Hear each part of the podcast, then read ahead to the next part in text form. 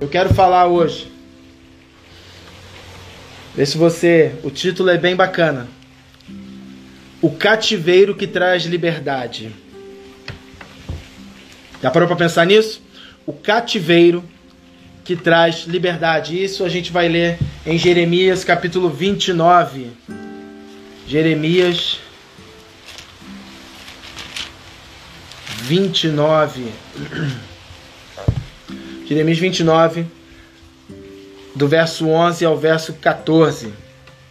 O verso 11, Jeremias 29, do verso 11 ao verso 14. Diz assim: Porque eu sei os planos que tenho para vocês, diz o Senhor. São planos de bem e não de mal, para que lhes dá, para lhes dar o fruto pelo qual anseiam. Naqueles dias, quando vocês clamarem por mim em oração, eu os ouvirei. Se me buscarem de todo o coração, me encontrarão. Serei encontrado por vocês, diz o Senhor. Acabarei com seu exílio e os restaurarei, e os reunirei de todas as nações para as quais os enviei, e os trarei de volta para casa, para a sua terra. Amém? O cativeiro que traz liberdade. Primeiro, o cativeiro, querido, é um lugar para buscar a Deus. Olha que doideira. Entenda bem isso aqui, tá? Fica comigo até o final. Você precisa entender, eu não vou me demorar, tá? Mas preciso que você entenda isso até o final. Se você sair antes, você vai falar assim: Eu ouvi na internet, pastor John tá falando heresia. Não, fica aqui comigo e entenda. O cativeiro é um lugar para buscar a Deus. O povo estava no cativeiro quando Jeremias ele escreveu o texto. O Senhor o Senhor quer que todos os cativos entendam que eles estão lá porque ele permitiu. Ó, presta bem atenção aqui comigo. Presta bem atenção aqui comigo. Quando Jeremias escreve isso, o povo está na Babilônia cativo. Só que o Senhor quer que todos que estão no cativeiro entendam que eles estão lá porque ele permitiu. A diferença está no seguinte: a diferença está no seguinte: permitir não significa se alegrar. Permitir não significa ter prazer. Então não é porque Deus permitiu algo que ele está alegre com aquilo que, que ele permitiu. Não é porque ele permitiu algo na sua vida de ruim que ele esteja alegre ou com prazer sobre isso. Não, negativo. Deus não tem prazer na escravidão dos seus filhos, mas permite. Mas permite. Tá? Você precisa entender que no cativeiro é um lugar para se buscar a Deus. Tá? Vamos entendendo aqui comigo. Eles estão lá e precisam voltar à adoração a Deus. Deus não os esqueceu, ele ainda os ama. Se você parar para olhar, a gente, eu sempre costumo dizer isso quando eu leio esse texto de uh, sobre Paulo. Quando Paulo e Silas estão na prisão, eles estão acorrentados, eles tinham acabado de tomar-lhe uma coça. A coisa não estava fácil para Paulo. Paulo todo machucado, sangrando, feridas abertas e ainda acorrentado. Muitas das vezes Deus nos faz passar por situações como Paulo, sabe para quê? Você entendeu o seguinte: o cara já estava machucado e ainda acorrentado. Sabe o que significa? Que às vezes Deus vai até botar corrente nas mãos para você não coçar as suas feridas. Entende isso?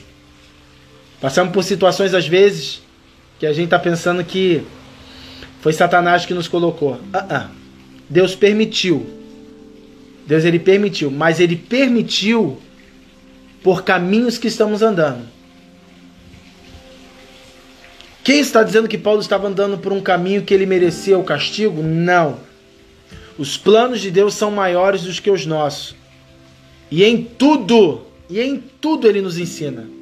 E muitas vezes ele nos acorrenta para a gente não ter nem a, a oportunidade de ficar coçando e lambendo as nossas feridas. Não. E foi Deus, não foi Satanás que acorrentou. E o mesmo Deus que nos coloca no cativeiro é o mesmo Deus que nos tira desse lugar. Mas para isso nós precisamos entender o que nós temos que fazer nesse lugar. Tá? Entenda isso, vou repetir mais uma vez. Deus permitiu que o povo estivesse cativo. Deus permitiu que Paulo estivesse acorrentado. Mas ele não tinha prazer e nem alegria nisso. O cativeiro é para o seu próprio bem. Que isso, pastor? Que viagem é essa? Você está doido? O cativeiro é para o seu próprio bem. Entenda aqui agora. A permissão de Deus acontece a partir dos caminhos que percorremos. Se você está percorrendo por caminhos maus, ele vai permitir a sua permanência temporária nesses caminhos maus. Mas temporário só vai ser temporário se eu determinar que é temporário. Se eu quiser que seja permanente, vai ser permanente por causa das minhas atitudes, por conta dos meus posicionamentos. Porque o desejo do Senhor é que nós nem entremos nesses lugares. E quando entramos, é porque ele permitiu para nos ensinar algo, como aconteceu com Paulo. Paulo nos deu uma lição violenta. E não só Deus usou a vida de Paulo na prisão para dar uma lição para nós, mas para ele, para Silas e para todos que estavam envolvidos naquele contexto de Paulo. Você entende isso? Não fique desesperado, busque ao Senhor. Nós precisamos entender isso. Busque ao Senhor. Busque ao Senhor. Eu sempre digo isso. O que você está perdendo buscando ao Senhor? Busque a Deus na tristeza ou na alegria. Às vezes buscamos somente o Senhor quando sabemos que estamos precisando. E sabe qual é o maior erro que nós cometemos nesse ponto? É que a gente pensa que Deus não sabe, que nós só estamos buscando Ele pelo interesse que só estamos buscando a Ele pelo interesse ou por pura barganha. Não, não, não, não, não, não. O Senhor conhece muito bem o nosso coração. Nós precisamos parar de buscar a Ele só pelo que nós queremos. A busca pelo Senhor nunca foi e nunca deverá ser por minha causa e por sua causa. Nós buscamos a Ele por causa dele, tudo por Ele, por meio dele e para ele são todas as coisas. Eu não busco, eu não busco para ter uma promessa ou uma bênção especial sobre a minha vida sendo cumprida. Não. A maior promessa e a maior bênção que eu posso ter é estar no santo lugar com Ele todos os dias da minha vida. E todo o resto vai ser acrescentado. Tudo vai ser acrescentado. Quando eu compreendo que a presença dele vale mais do que qualquer outra coisa, todo o restante vira resto. Todo o restante vira resto. Buscar somente o Senhor não é buscar a Cristo somente por nossas necessidades, vontades e obras. É procurar Cristo desistindo de tudo, o mais, e renunciando a todas as nossas obras vãs e anteriores. É você compreender, é você entender que eu não busco pelas minhas necessidades, eu busco por quem Ele é. Isso tudo no cativeiro, querido. Isso tudo no cativeiro. Tem prisões que nós entramos que foi permissão de Deus. Tem prisões que nós entramos que é permissão de Deus para tratar o nosso caráter aprimorar a nossa fé e principalmente nos aproximar para perto dele. Tem situações, tem, vou falar uma coisa que você vai entender. Tem espinhos da carne que se Deus tirar, a gente se afasta dele. Tem espinho na carne que a gente precisa permanecer com ele até a volta dele. E vai ser a melhor coisa que vai acontecer. Que isso, pastor? É. Porque enquanto você tá com esse espinho, porque ele sabe que se ele tirar, você sai fora. Então tem coisas, situações que o Senhor nos coloca e não tira mais. Porque senão ele nos perde. E posso dizer uma coisa? Só quem sai perdendo é nós. É melhor você subir para a eternidade sem um braço, sem um olho, sem uma perna, do que ir para o inferno todo completinho. A graça do nosso Jesus nos basta, porque é na nossa fraqueza, Ele nos aperfeiçoa na nossa fraqueza. Você crê nisso? Você acredita nisso? Em nome de Jesus, fique atento, por favor. Ouça, grave isso no teu coração, em nome de Jesus, em nome de Jesus. Não busque apenas um sistema de doutrina, busque a Cristo. Ei, vou te dizer uma coisa polêmica agora. Não busque uma igreja, busque Jesus. Como assim, pastor? Tá falando pro pessoal não ir para igreja? Não, não busque uma igreja, busque Jesus. Mas se você for numa igreja e lá encontrar Jesus, permaneça lá. Mas se você for numa igreja que você não encontrou Jesus, corra de lá, que lá não é o seu lugar. Como eu consigo identificar se aquela igreja tem Cristo, tem Jesus? Se você tem vida com Deus no seu íntimo, o Espírito vai te sinalizar se ele está presente naquele lugar ou não. Porque o coração do homem é muito enganoso. O coração do homem é muito enganoso. Ele vai sim enganar. Teu coração vai te enganar. Não tenha dúvidas disso. Vai sentir arrepios. E a palavra pode ser bonita. Pode acontecer um monte de coisa e Deus não está ali dentro há muito tempo. Mas se você tem uma vida de oração, uma vida de devoção, uma vida de entrega a Ele todos os dias, o Espírito Santo de Deus vai ativar o teu espírito e vai falar assim: sai correndo aí, porque eu não tô aí. Então não procure igrejas, não procure uma doutrina eclesiológica, não procure um sistema. Não procure uma igreja, procure Cristo. Procure Cristo. E mais uma vez, se você encontrar Cristo nesse lugar, permaneça nele. Se não encontrar, sai correndo. Não basta procurar uma fuga do inferno, mas busque a Cristo pois aonde ele estiver, ali eu quero estar.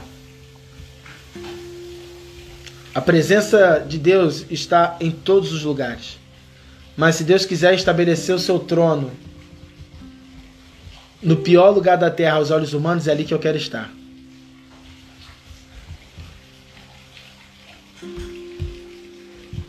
Deus não quer que você permaneça na escravidão. Ele não quer que você fique no cativeiro. O deserto é passageiro, mas no deserto grandes milagres acontecem quando eu busco, quando eu entro em extrema devoção a Ele, quando eu entendo que nada sou e nada posso fazer sem Ele, quando tá tudo mal, tá tudo ruim, Tá tudo mal mesmo, você consegue abrir a tua boca e glorificar e exaltar a Ele. Filho doente, marido perturbado, ouvindo Satanás. E você tá ali, ó, firme no Senhor, dizendo: Bendito seja o teu nome. Não está alienado ao que está acontecendo, mas é você estar exercendo e depositando a sua fé no lugar e na pessoa que você precisa depositar sabendo que todas as coisas ele vai fazer. Porque nós podemos todas as coisas por meio de Cristo. Aonde você tem depositado a sua fé no seu braço, no seu conhecimento, no seu entendimento, na sua sabedoria humana? Aonde tem sido o seu lugar de cativeiro e de escravidão? Posso dizer uma coisa nessa noite? O Senhor quer te tirar desse lugar. Mas a pergunta é: você quer sair desse lugar? Sim, pastor, eu quero. Qual é a atitude que você tem tomado para sair desse lugar? Qual é o posicionamento que você tem tomado para sair desse lugar? Aí a gente pensa cativeiro e a gente pensa em coisas horríveis. Cara, às vezes você está no cativeiro da preguiça, no cativeiro da procrastinação. Você está no cativeiro da, da, da fofoca, da língua maldizente, e você sabe que tem que sair desse lugar, mas aí você clama ao Senhor, mas o Senhor, ele é o maior interessado em te tirar desse lugar, mas ele só vai tirar desse lugar quando você aprender a lição. E sabe qual é a lição que se aprende? A lição que se aprende é quando você chega e fala assim, ó, de fato, Senhor, eu sei o que eu tenho que fazer.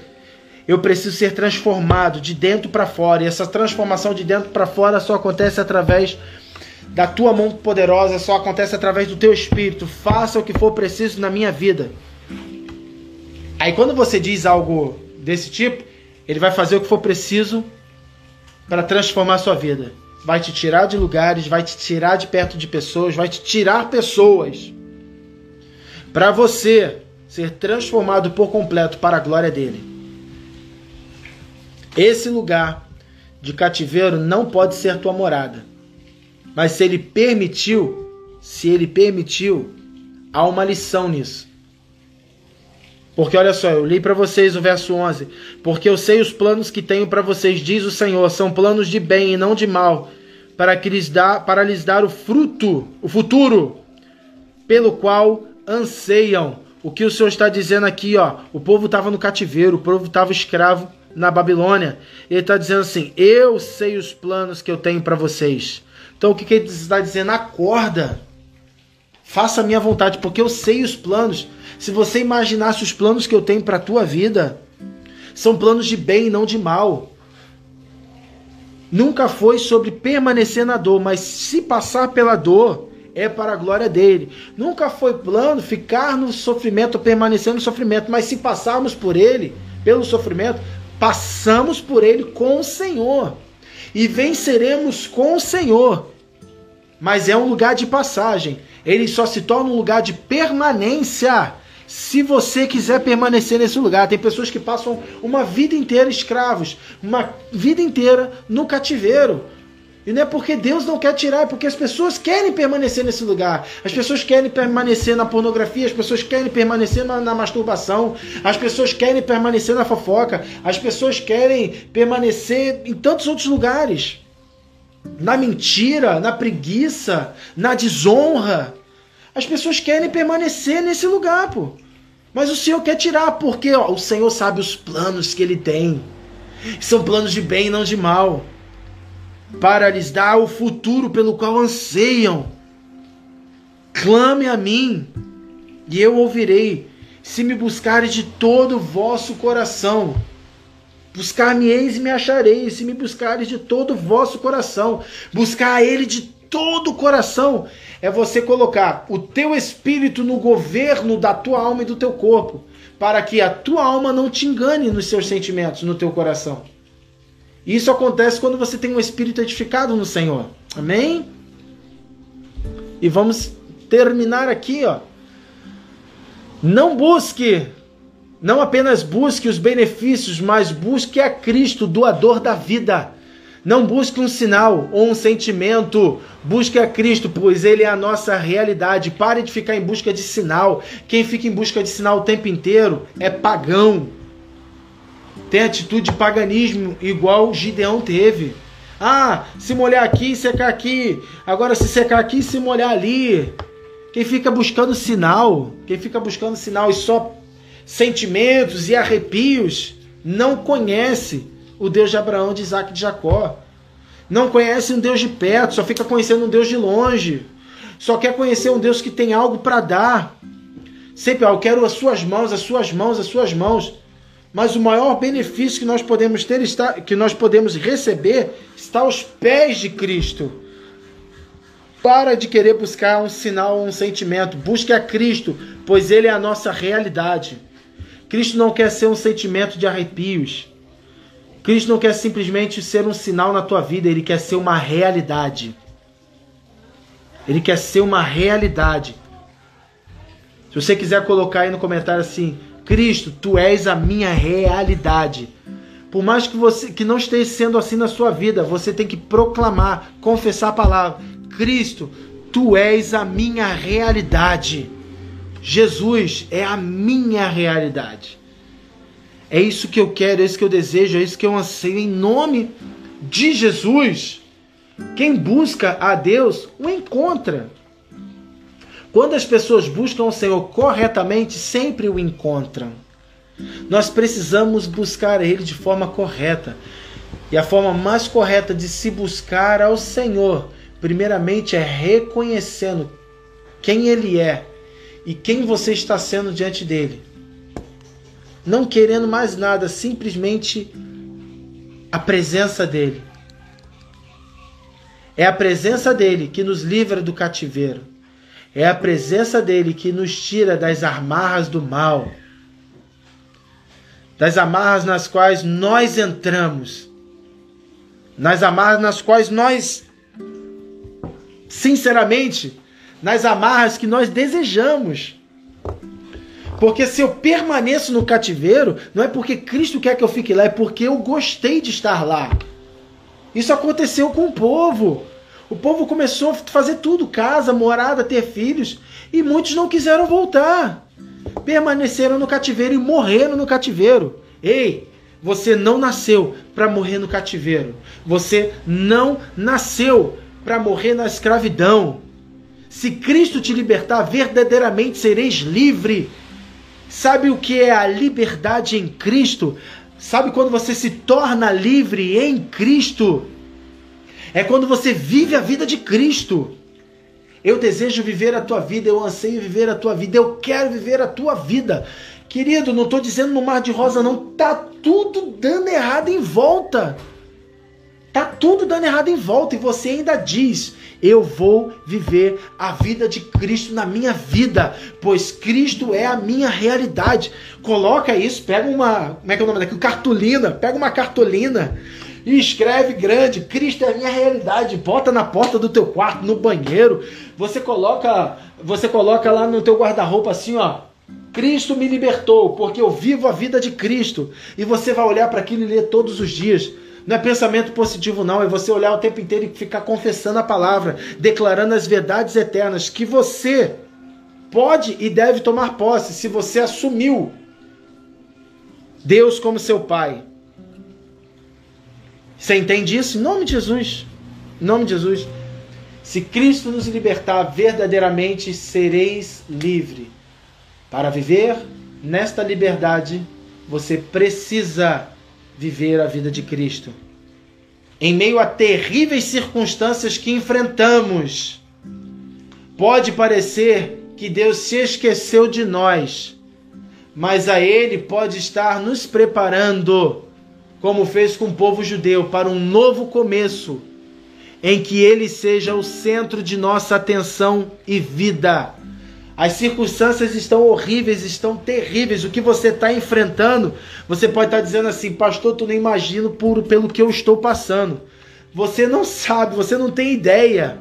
Pelos caminhos que eu estou percorrendo, as situações que eu tenho vivido, as circunstâncias me batendo são terríveis. Ei, mas pode até parecer que Deus esqueceu de você, Deus esqueceu de mim. Não. Ele nunca esqueceu e nunca vai esquecer. Mas ele pode estar sim nos preparando, como ele fez com o povo judeu, para um novo começo, em que eu seja que ele seja o centro da nossa atenção e vida. Aí sabe é sabe como é que você confessa? Você começa a dizer assim: Senhor, se eu estou passando por esse cativeiro, se eu estou vivendo esse período ah, difícil, Pai, o Senhor permitiu, não tenho dúvidas disso, mas eu quero aprender, quero crescer, quero desenvolver um cristianismo sério, vivo e reto dentro de mim. Se o Senhor me colocou nessa situação, é porque eu preciso crescer ainda mais em Ti. Esse crescimento em Ti traz maturidade, Senhor. E eu sei que o Senhor não esqueceu de mim. Você tem que dizer isso, porque tudo à tua volta, as pessoas vão dizer que Cristo esqueceu de você. As situações à sua volta vão dizer assim, ó, ei, para, ele esqueceu de você. Só que ele não esqueceu de você. Tá bom? Ele não esqueceu você na situação e na circunstância que você está vivendo. Tá? Mas você precisa compreender que ele está nos treinando, nos ensinando para um novo começo. Quero que você declare isso. Eu quero viver um novo começo em que o Senhor seja o centro da minha vida e da minha atenção. Você tem que declarar isso. Você tem que declarar isso. Eu vou viver um novo começo, numa qual Cristo é o centro da minha atenção e da minha vida. E você vai confessar, vai declarar essa verdade em nome de Jesus. Por favor, agarra isso, toma posse disso. Toma posse. Você pode ter passado por lugares, você pode ter feito escolhas ruins, você pode estar colhendo frutos, é, frutos maus de sementes ruins que você plantou. Sabe o que você tem que fazer? Jogar fora essa semente e plantar uma nova semente. Pegue agora uma semente do reino de Deus, uma semente viva, eficaz, que vai trazer bons frutos para você.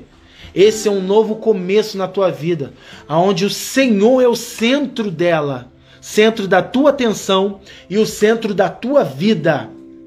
Ele é o maior interessado em tirar você do cativeiro. Ele é o maior interessado em tirar você dessa circunstância. Mas você precisa fazer algo. E a atitude que você precisa fazer, mais do que correr para uma igreja, corra para Cristo. E se você vê Cristo numa igreja, naquela igreja que você vai encontrar Cristo. Mas você pode e deve encontrar Cristo no seu quarto também, no seu secreto também. Não busque a próxima campanha. Não, não, não. Não busque um novo método ou estratégia para conseguir sair de situações, de circunstâncias. Busque a Cristo, pois Ele é o caminho, a verdade e a vida. Deus abençoe a sua vida. Deus abençoe a sua casa em nome de Jesus. Viva esse novo começo onde Deus, onde Cristo é o centro da tua atenção e da tua vida. Amém? Glória a Deus. Aleluia! Deus é bom. Deus é bom e o diabo não presta. Amém?